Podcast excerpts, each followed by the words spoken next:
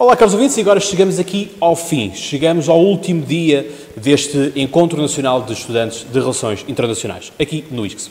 E temos aqui justamente um convidado internacional, Pachuari, thank you very much. E é um convidado especial. Porquê? Porque é a primeira vez que o podcast consegue chegar à Ásia. E assim fechamos o ciclo dos continentes. Já tivemos pessoas da África, inclusive o Presidente da República de Cabo Verde.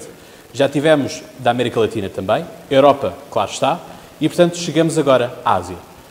Pachuari, you are the first Asian man being in the podcast. Pleasure. So Pleasure it's here. a, Thank it's a mark sir. in the, in the podcast history. So you are making history right now. Thank you. Thank you for being Thank here. You, thank you for having me. Yeah. Pop! Uh-huh. Move in. Pop! Move in. Yeah!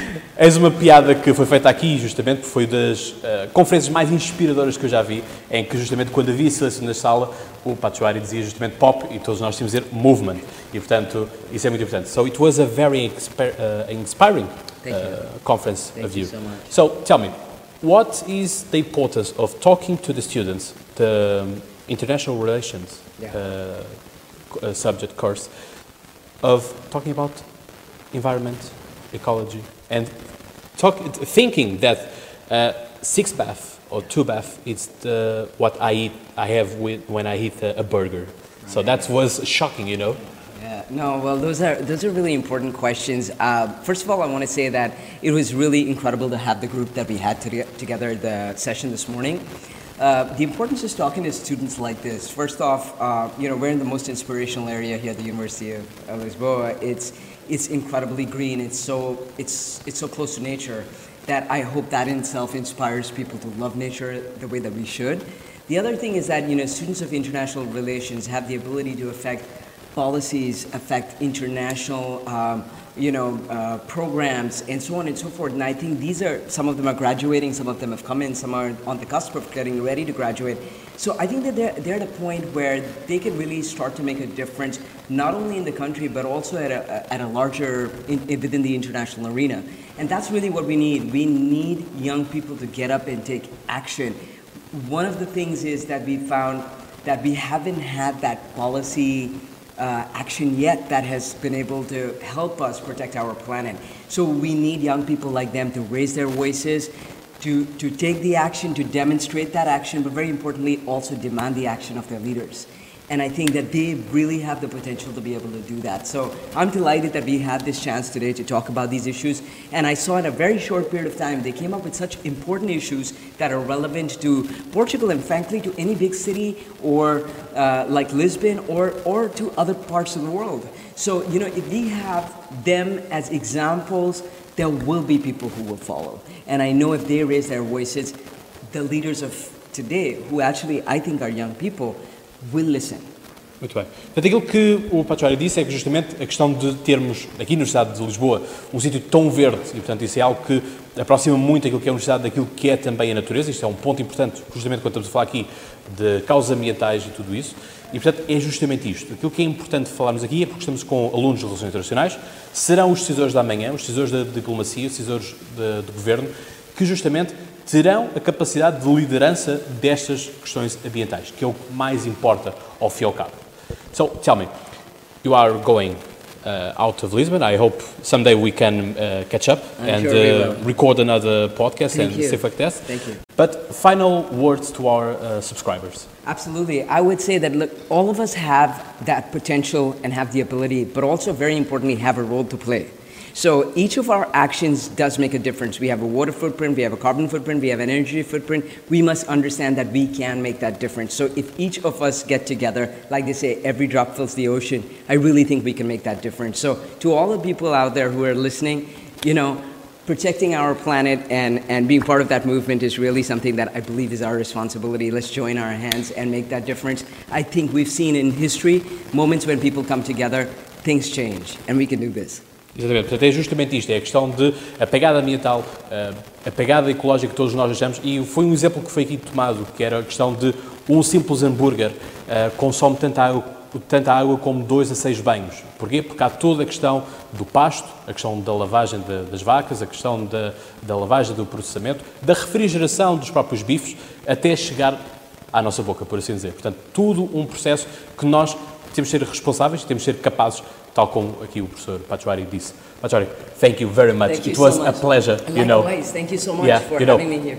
Pop? Movement! Pop? Movement! Yeah, fine. I can do it also, eh? You sure can. Thank you so much. Thank you very much. I'll definitely see you Yeah, again. yeah. Thank I you. hope so, I hope so. Caros ouvintes, já sabem, continuamos ainda aqui no Wix e até já. Obrigado. Ah, muito bem, muito bem. Thank you very much. Thank E agora, caros ouvintes, estamos aqui com o professor Luís Má. Obrigado por ter aceito aqui também para falarmos um bocadinho à margem daquilo que foi o painel justamente sobre a dependência Norte-Sul e, portanto, ah, isto, quando vamos para a Ásia, vemos uma maior intromissão do Estado na economia, ou seja, temos um poder muito mais centralizado uh, naquilo que é o Estado e tivemos agora recentemente na questão do Japão a abdicação do, do imperador também, não é? Portanto, existe uma figura muito central ainda do poder e não tanto aquela ideia ocidental do check and balances. Não, não há uma percepção quando vivemos lá, quer dizer, não posso dizer todos os países não mas Claro que sim, mas de forma genérica há o uma- mindset. Quando nós falamos de desenvolvimento eh, asiático, não, não podemos fazer sem olhar para o papel do Estado nesse desenvolvimento, de- principalmente a partir da Segunda Guerra Mundial. E o que nós vimos é que o Estado asiático emerge def- com a definição de Estado desenvolvimentista. É um Estado que se preocupa, de facto, com a transformação estrutural da sua economia, inicialmente, muita dela ou, ou destruída, guerras como na Coreia do Sul, no Japão, ou então muito agrícola, são, ou então a saírem de colonialismos, como Singapura, a Malásia. Portanto, são economias que depois são empurradas pelo Estado a se transformar estruturalmente. E como é que essa, essa transformação é feita? O, o Estado começa a promover a, a transformação de, de uma economia baseada na cultura uma economia baseada na indústria através do que nós chamamos de uma política industrial. E como é que faz essa política industrial? Com uma série de recursos financeiros que são dados a certas empresas, a certos setores industriais considerados chaves para o desenvolvimento do país através de uma regulação ou num controle do- dos mercados financeiros.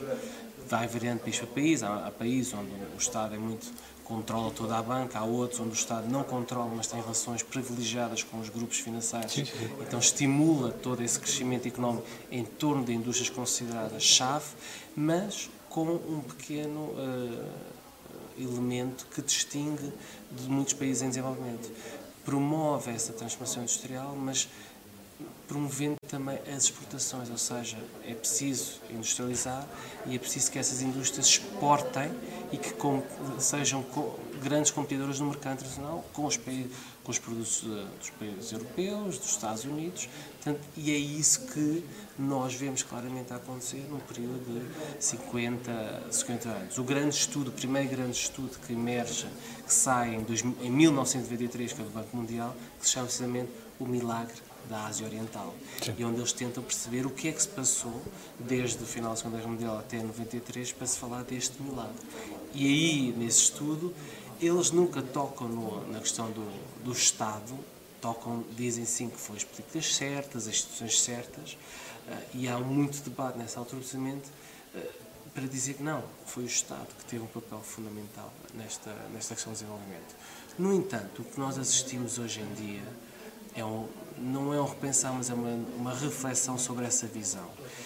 E há um estudo muito recente, um livro muito recente sobre a China, precisamente, é como é que a China escapou ao, à armadilha da pobreza de, um- de uma professora, de uma investigadora norte-americana na Universidade de Michigan, a Yu Yun Han, onde ela diz que a coisa foi muito mais coevolucionista, ou seja, o Estado e as empresas foram trabalhando em conjunto. Primeiro as empresas viam oportunidades de negócio, começavam a fazer o seu negócio, depois o Estado vinha, facilitava o trabalho e ia aprendendo e depois no passo a seguir dizia não, agora vamos para estas áreas. As empre- E foi assim que a coisa Porque a foi- China, basicamente, são duas Chinas que nós temos, não é? Duas, Mas três, quatro, cinco, aquilo, porque de facto... Sim, mas aquilo que nós temos sempre é o interior agrícola e o litoral eh, Sim, capitalista, não é? é muito mais, ainda mais complexo, ou seja, há uma tendência muitas vezes para olhar para o modelo económico chinês muito centralizado, Pequim, mas Pequim o que normalmente faz e é dar diretivas, orientações de como é que deve ser feito o desenvolvimento, para onde é que vai o desenvolvimento do país. E depois cada província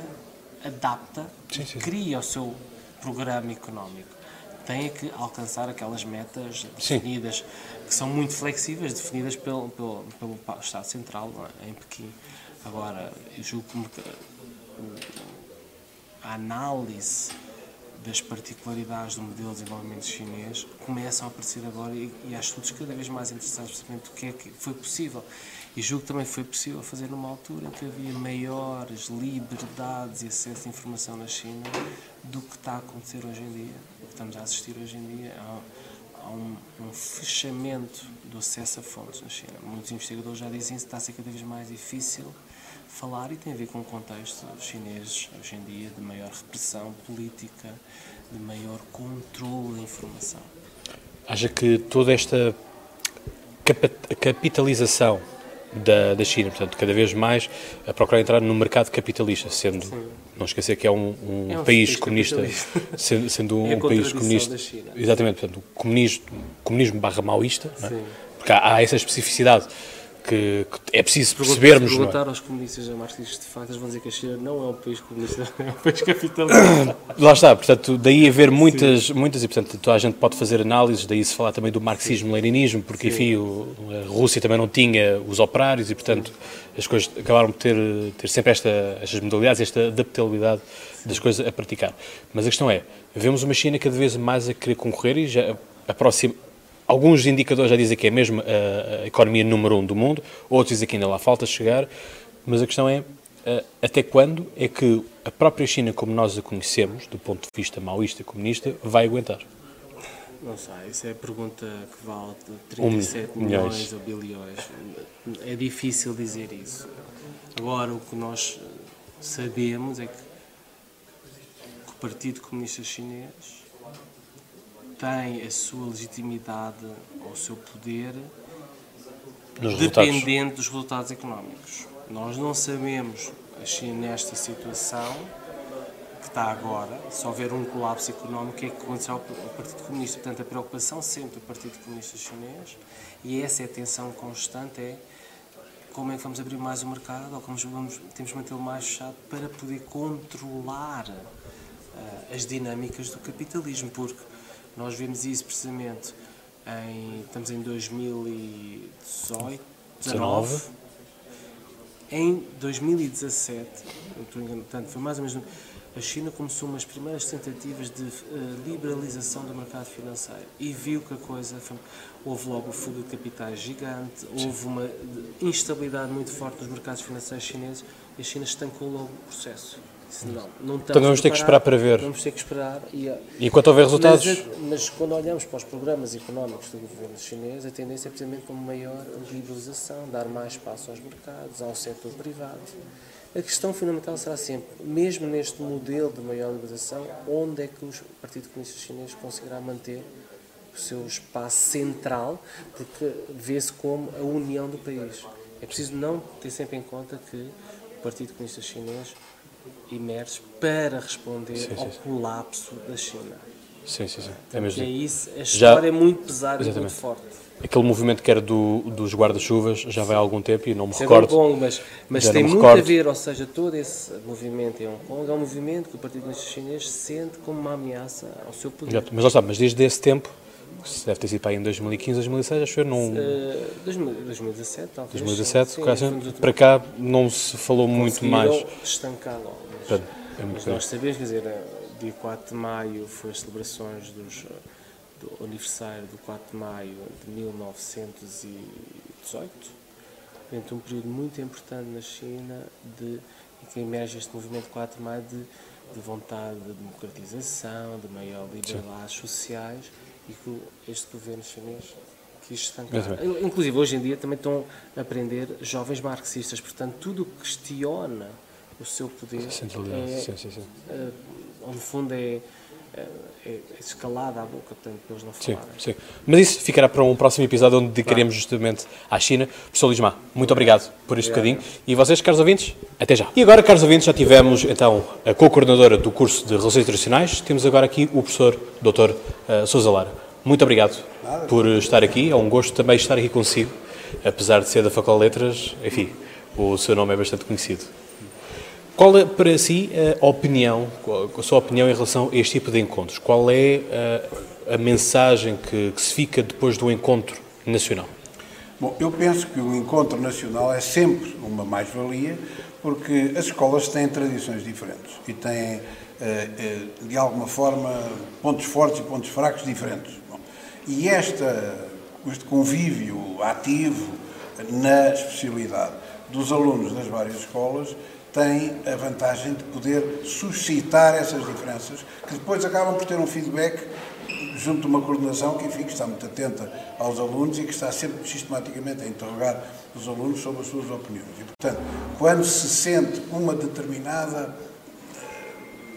eh, vontade de reforço de uma determinada área ou desatualização de outra, a opinião dos alunos é importante. É muito importante, aliás, é fundamental. Não é decisiva, porque é óbvio que isto tem que ser feito. Eu sou um elitista na lógica da universidade, isto é, quem está cá há mais tempo tem uma experiência, tem uma experiência do mercado, tem uma experiência da continuidade da oferta e da procura que um estudante com 18 anos não pode ter. Não está, claro. É impossível. E, portanto, agora, o que nós temos é que saber extrair da, da, das alegrias e das tristezas dos alunos aquilo que é verdadeiramente decisivo para podermos corrigir o tiro e para podermos corrigir aquilo que é, no fundo, uma oferta dinâmica, que é que nós temos desde sempre. O ISCO tem sido sempre isso. O ISCO foi pioneiro na área das relações internacionais, graças ao desalinho do professor Adriano Moreira, ainda no tempo do Estado Novo, eu fui aluno dele, sei o que é que estou a dizer, não havia curso de Relações Internacionais, mas havia cadeiras na área das Relações Internacionais, e fui aluno dele exatamente aí, e o professor Adriano Moreira eh, teve sempre uma grande liberdade e uma grande atualidade no sentido de fazer eh, pensamentos fora da caixa, que é o que eu acho que é fundamental e que falta um bocadinho em todo lado. Eu vou tentar perceber isso aqui, eh, mas eu acho que falta, há um certo, uma certa acomodação uh, funcionalista, burocrática das relações internacionais ao mercado, ou para as multinacionais, uh, que têm uma vertente de relações internacionais, ou para a diplomacia, ou para. E isto, em certa medida, enfraquece a liberdade, a liberdade criativa, uh, seja do que for, seja do que curso for. E, portanto, a gerência, neste caso a subgerência sou eu, porque há uma gerência por cima de mim, mas a gerência estratégica tem que ter uh, uma preocupação de pôr as pessoas no contraditório, a pensar fora da caixa, a pensar para Só assim é que a academia também desenvolve, não é? Porque estamos no mesmo, ficámos ainda nos anos 30 e nos anos 40, não, é? E acabamos por ser um, um surrealismo, um surrealismo, acaba por ser uma câmara de ressonância que não tem qualquer aplicabilidade. E, portanto, eu estou, agora, há, um, há alguns fatores que são perturbadores, quer dizer, a geração nova, eu, eu, enfim, não envelheci por, envelheci por fora, não tinha outro remédio por dentro. Todos temos. Não, não, não envelheci, não há dúvida, ainda hoje acho que sou humilde, que é bom, um revoltado, um desinquietado, um, uma pessoa que quer sempre andar, quer, vai à procura de coisas diferentes, coisas novas de experiências, não sei o que Uh, olho para esta geração com alguma preocupação. Eu tenho seis filhos, portanto sei o que é que estou a dizer. Vão desde os 40 e tal anos até aos 19. Uh, e há uma certa. Uh, como é que eu ia dizer? Estagnação? não é bem estagnação, mas invon... Não, ao contrário. falta de irreverência oh. nas gerações mais novas. Há um certo conservadorismo, não, não, quero utilizar a palavra no mau sentido, sim, sim, mas acomodação, não é? Que é mau, seja qual for. Nós temos que. Olha, nós tivemos cá um professor do Houston Research Institute, que era engenheiro e depois tinha se doutorado em Sociologia. E estava no departamento de Sociologia. E ele disse-me que o diretor do departamento dele, que era Sociologia, mas é só, era só formado por engenheiros com doutoramento em Sociologia, veja só o que é que o, o, o Instituto faz. Uh, dizia assim, bom, os senhores que têm projetos execuíveis, faz favor, saem e vão ali com o senhor fulano para a sala tal. Os outros ficam comigo as loucuras. O, o, e eu dizia, mas qual é a ideia? A ideia é que no meio daquela loucura de projetos alternativos, um tipo habituado a gerir a diferença descobre o diamante. Tal e qual. 99% é ganga. Mas há algum um diamante no meio daquilo tudo e tipo pega nele e aquilo valeu o ano inteiro de Muito investimento bem. das pessoas. Para irmos terminando também, eh, com que olhar é que vê o atual estado das relações internacionais no sentido prático, isto é, no mundo em que nós estamos, em que supostamente as teorias uh, realistas deviam ter caído por terra, aos poucos e poucos vão ganhando adeptos, vão ganhando praticabilidade e temos o, o, o, bilateralismo a ganhar força pela mão de Donald Trump, justamente. Eu sempre fui um realista, uh, sempre, sempre, nem sequer neorrealista, fui sempre um realista puro e duro. Uh, uh, estive a falar sozinho durante muito tempo, porque a história mudou e eu não. Não está sozinho. Bom, e, e, de repente, não há dúvida. Agora, o problema é que há um pudor, um pudor da conjuntura em aceitar isso.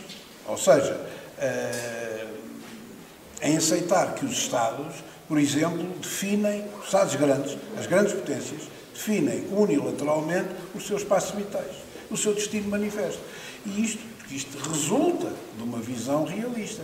E, e, ainda há muito peso daquilo que é uma espécie de moral substituta que é o direito, do, direito internacional e dos direitos de liberdade e garantias, como se isso fosse travão, seja o que for.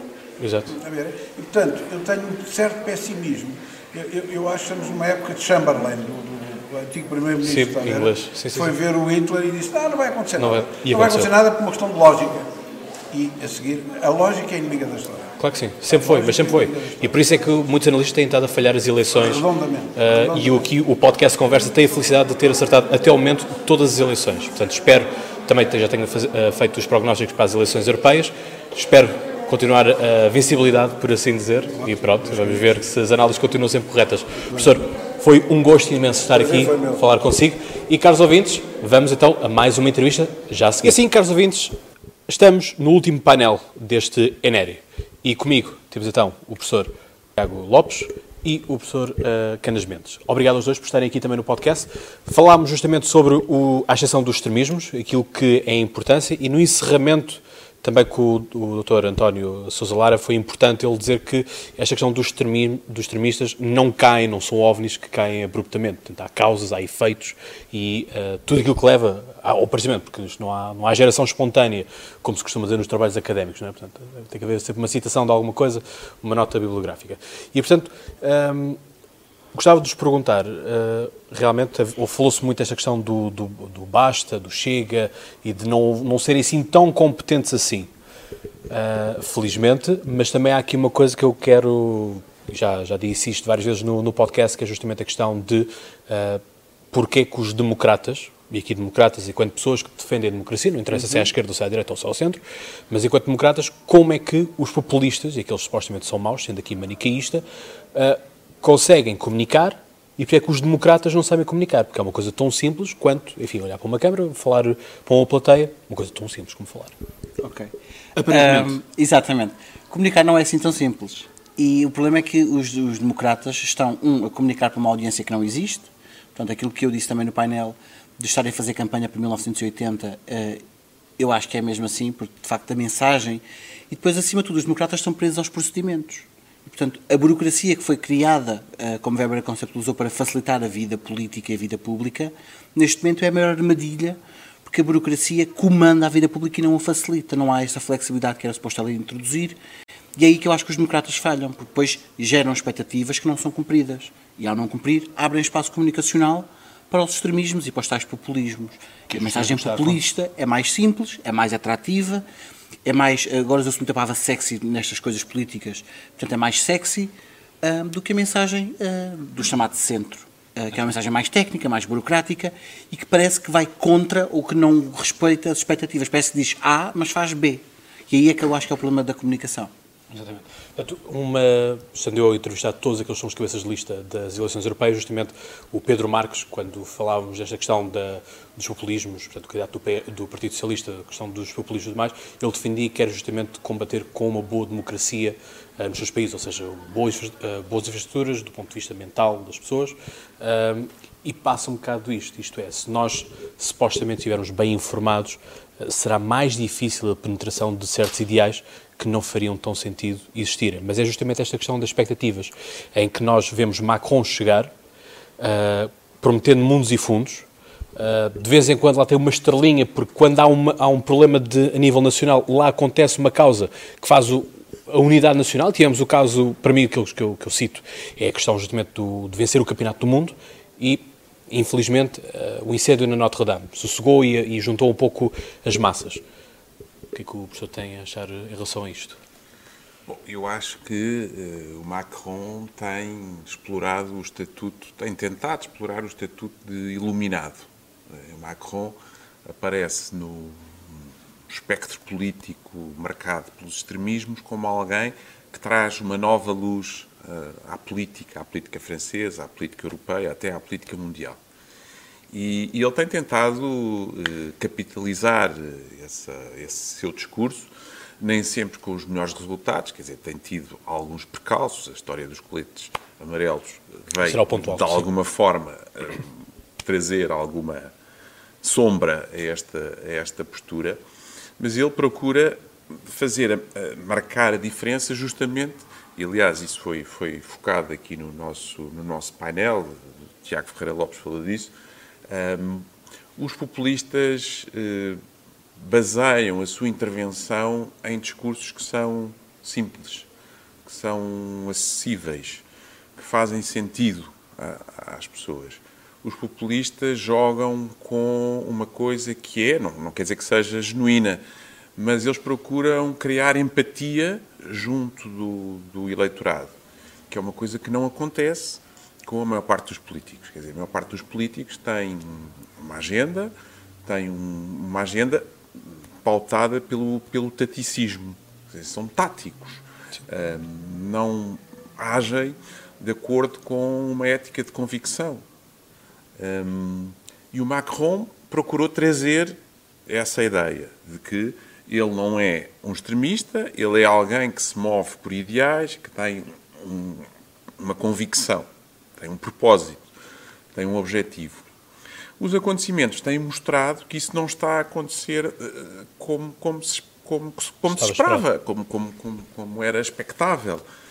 Um, e, portanto, isso uh, uh, dá, cria espaço e terreno para a afirmação dos extremismos, tal como foi hoje, aqui, hoje aqui referido. Exatamente. Portanto, uma coisa que eu fiz há dois anos atrás foi justamente analisar e comentar uh, o resultado da primeira volta da, das eleições francesas, quer as presidenciais, quer também as legislativas. Enfim, fez o comentário da primeira volta porque é sempre a duas mãos claro. e, portanto, fazer futurologia não é uma coisa que o podcast gosta muito de fazer, apesar de acertar todas as análises uh, a nível das eleições. Portanto, vamos ver se o podcast também acerta agora as europeias. Mas uma coisa que eu justamente disse na altura foi vai ser importantíssimo saber lidar, saber controlar as ruas. Porque eu disse, o poder da oposição não vai estar no Parlamento. O Parlamento não vai estar, não vai ser condicionante. O que vai ser condicionante é, sim, o movimento, que não são tão inorgânicos quanto isso, sejamos, sejamos muito claros, eh, que é justamente os movimentos, tanto da extrema-esquerda como da extrema-direita, que estão sempre de braços dados, até mesmo no Parlamento Europeu. E por vezes também tal se reflete uh, no próprio Parlamento português, em que temos, por exemplo, CDS e PCP a votarem muitas vezes uh, as mesmas coisas em simultâneo, portanto, quando supostamente seriam uh, ideologicamente super afastados, não é? Portanto, há ali muitas coisas, como o caso da eutanásia e tudo mais. Então temos episódios caricatos, como aquele que foi contado o, desta, do, o da, passadeira, da, da passadeira, Da passadeira, por exemplo. Sim, sim, sim. Um, que é um desenquadramento. Partido, partido de direita que de repente resolve uh, chamar para si uh, um património que é tradicionalmente da esquerda. E a coisa não corre bem, porque não, não, não parece natural, não é? Não significa, eu não, não, não quero ser preconceituoso, quer dizer, eu acho que uh, o CDS tem todo o direito a trazer para o debate político esta questão. A coisa não correu bem. Sim. Não foram Mas não é matriz, não é matriz, não, é, não tem um histórico. Não é matriz, não é um histórico. E comunicou-se mal, eu acho que é a tal questão da comunicação. É, é. comunicação Porque depois do que passou foi muita imagem de hipocrisia, não é? Foi. Mas há, mas há, aqui, uma, mas há aqui uma coisa que eu queria trazer à equação. Uh, que, que, por acaso não, não ouvi ninguém falar disto, mas uh, não podemos esquecermos de um fator que é Adolfo Mesquita Nunes. Sim, mas também tem Por outro exemplo. fator que é, é esta linha Nuno Melo, que é uma linha muito próxima do, do legado de Manuel Monteiro, que de resto se tem reaproximado lentamente do CDS e já falou recentemente numa possível, num possível reingresso, deu uma entrevista ao público em que falou disso. Esta linha mais um, nacionalista e que é menos popular, portanto, o, esta ideia das feiras que, por exemplo, Paulo Portas introduziu Sim, e que justifica, por exemplo, aquela sessão fotográfica de há três semanas atrás com cristas e todos os europeus a apanhar couves uh, no centro do país, Depois há esta linha mais Nuno Melo, mais patriota, mais uh, já quase colada à mensagem de um PNR, porque a mensagem passa muito por isso. Nuno Melo tem uh, dito muitas vezes nas suas intervenções públicas que eu sou português primeiro do que eu sou europeu e, e vinca muito essa mensagem que muita gente associa já a uma extrema-direita. Portanto, eu acho que é, é acima de tudo, no caso da, das passadeiras, foi o erro de comunicação. Porque lá está, Adolfo Mesquita Nunes podia abrir essa via mas neste momento essa via não está aberta no partido e, portanto, eu acho que o CDS acaba por trair o seu património sem ter uma estratégia de comunicação clara. Também podia ser um ponto de viragem e dizer a partir daqui. De estar, de eu estar a querer colocar este é, fator do, do, do Mosquita Nunes, é, que chegou a um patamar dentro do partido Exatamente. Eh, importantíssimo. A história da passadeira parece ter sido um, um acidente, não é? Foi, não, não parece ter sido uma coisa uma muito, não. muito pensada. Não é? eu, acho que, eu acho que as pessoas gostam, apesar de tudo, de alguma arrumação na casa. Sim. E, e portanto, há, há, há, eu volto ao, ao, ao, ponto inicial. Eu acho que os partidos políticos não têm que ter só uma agenda. Claro que não. não é? E acho que podem ter, perante os mesmos temas, abordagens diferentes. Claro. Isso eu acho que sim. E o PS, o PSD tem essas e, não, mais e, duras, e nós não, mais... não podemos é esperar do, do, CDS, ou não devemos esperar do CDS, esta hum, divergência, esta, esta fuga para, para, para tantos lados e, e esta este a correr a tantas frentes, porque isso não, não é. Até porque, isto, até porque isto é quase uma estratégia catavento, e esta estratégia catavento é. lembra-me uma e só pessoa em Portugal e aquilo que eu digo já no podcast Sim. há muito tempo, e talvez seja essa a razão pelo qual essa mesma pessoa responde que nunca tem agenda para receber o podcast, é justamente o Presidente da República. Uma estratégia muito de catavento, em que, como o professor Tiago falou, e muito bem, esta questão do dos professores foi um exemplo claro, em que ele próprio recebeu, houve uma manifestação no Restauradores, no dia 1 de dezembro, se não me engano, e recebeu a proposta, falou com, com os manifestantes e disse: Eu vou tentar resolver isto e ele próprio também vem da classe dos professores, também não podemos esquecermos disso. Académicos, e obviamente que há aqui uma coisa que as pessoas ainda não, não têm estado a fazer uma grande distinção, e no entanto o professor Tiago Moreira de Sá, da, da FCSH, também já esteve cá no podcast, uh, falou que é, atenção, isto são professores, não tem a ver com os professores académicos, porque já houve muitas pessoas a tentar fazer isso. Mas justamente isso.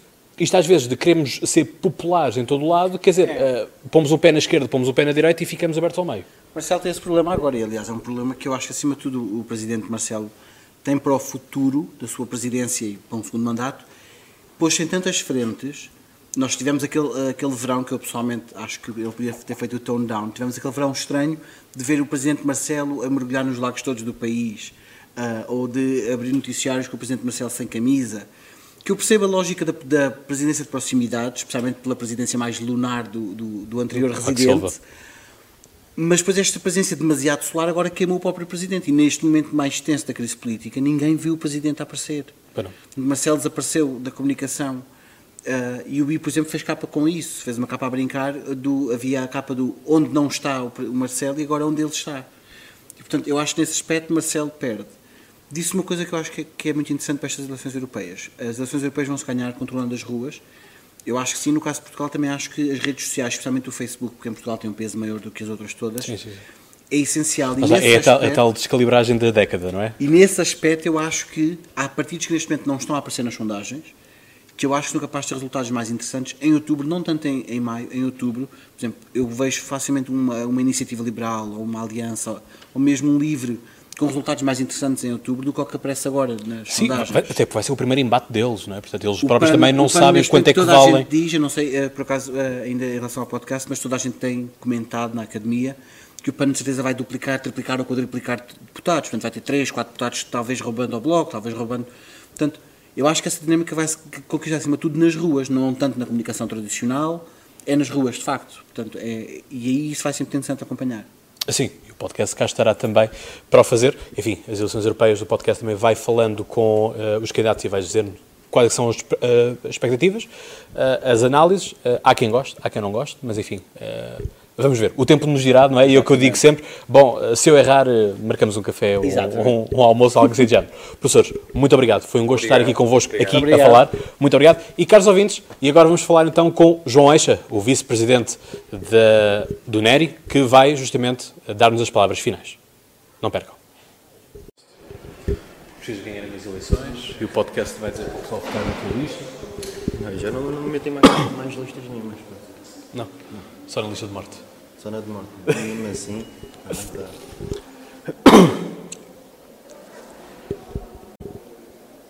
3, 2, 1. E caros ouvintes, chegamos assim ao final deste Encontro Nacional de Estudantes de Relações Internacionais, passado aqui no ISCS, desde quarta a sexta, e quem foi o responsável do contacto ao podcast Conversa foi justamente aqui o João Eixa, o vice-presidente do NERI, portanto o Núcleo de Estudantes de Relações Internacionais, aqui no ISCS, tu que és um caro ouvinte. Sou um caro ouvinte e com muito orgulho. Antes de mais, deixa-me deixar aqui o meu agradecimento. Foi uma honra contar com a tua presença, porque demos visibilidade ao curso de Relações Internacionais aqui no Instituto. O Instituto que tem o curso, o curso mais antigo de Relações Internacionais em Portugal. Com esse encontro, pretendemos, acima de tudo, estimular o espírito crítico dos nossos estudantes. É para isso que cá estamos. Além do nosso primeiro desígnio, enquanto ah, identidade que deve, acima de tudo, defender o superior interesse dos estudantes, devemos sempre complementar aquilo que é o percurso académico dos estudantes de Relações Internacionais do Instituto. E, portanto, foram debatidos imensas coisas aqui, desde o terrorismo, desde a cibersegurança, desde, eh, justamente, como tivemos no início deste episódio, o, o ambiente, não é? Exatamente. Portanto, muito importante. O que é que tu destacas, que, que súmula é que tu fazes deste encontro? O que eu gostaria de destacar acima de tudo é, é a própria dinâmica das relações internacionais. É que, apesar de termos três dias com temas variados, isso acaba por ser nada do que são as relações internacionais. É um campo muito mais ahm, plano e para onde há muito mais para onde pegar. Mas diria que, acima de tudo, as temáticas abordam muito a atualidade e temas que devemos nos preocupar, nomeadamente a parte da geoeconomia, gostaria de destacar isso por gosto pessoal, uh, One Belt One Road, uh, Belt and Road Initiative. Acho que qualquer estudante de relações internacionais deve ter uma sensibilidade para o mega projeto uh, cínico.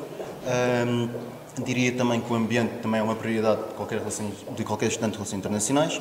E em termos de, de defesa e segurança não nos podemos descartar, porque apesar de em Portugal vivermos um período pacífico, o mundo está interdependente e estamos num mundo em plena globalização e como tal não nos podemos esquecer da vertente securitária. E, portanto, já agora, já que és um caro ouvinte, que outras mensagens queres deixar aos caros ouvintes? Tu que levas sempre com as mensagens, não é? Agora podes dar tu também esse cunho mais íntimo. Eu acho que a mensagem que tenho de passar acima de tudo é que hum, em Portugal são temáticas que devemos abordar com mais pormenor, não devemos simplesmente basear naquilo que é o superficial da sociedade, devemos procurar saber mais, saber melhor, por vezes saber estar calados e ouvir, e gostaria de terminar com um provérbio que eu gosto muito, que é o, o falar é prata e o silêncio é ouro, e por vezes o silêncio vale mesmo muito. Muito bem. Bom, João, muito obrigado. E deixo-te agora as honras de encerrar este episódio. Com aquilo que, aquilo que todos os caros ouvintes sabem de cor. Vamos lá, Até lá. quero lá ver isso. Até lá, boas conversas. Não está assim muito mal, mas é isso mesmo. Portanto, João, muito obrigado Não, por obrigado. este bocadinho. Ficas com o microfone, muito bem, Agora muito bem. Agora fica. Tchau. Muito obrigado. Olha, da parte do podcast também foi muito bom poder estar aqui. É a prova também que desta interação que o podcast quer também fazer com, com todos os estudantes, porque é justamente isso. 80% do nosso público é justamente isso, são estudantes, o pessoal dos outros 24 anos, e portanto para mim foi um gosto imenso poder estar aqui contigo, com a equipa toda que também esteve aqui, desde o balcão, desde a recepção dos convidados, eh, a moderação, portanto foi um evento muito bom de âmbito nacional e portanto da minha parte, da parte do podcast, os parabéns para a organização. Muito obrigado. Caros amigos, até lá, já sabem, boas conversas para todos.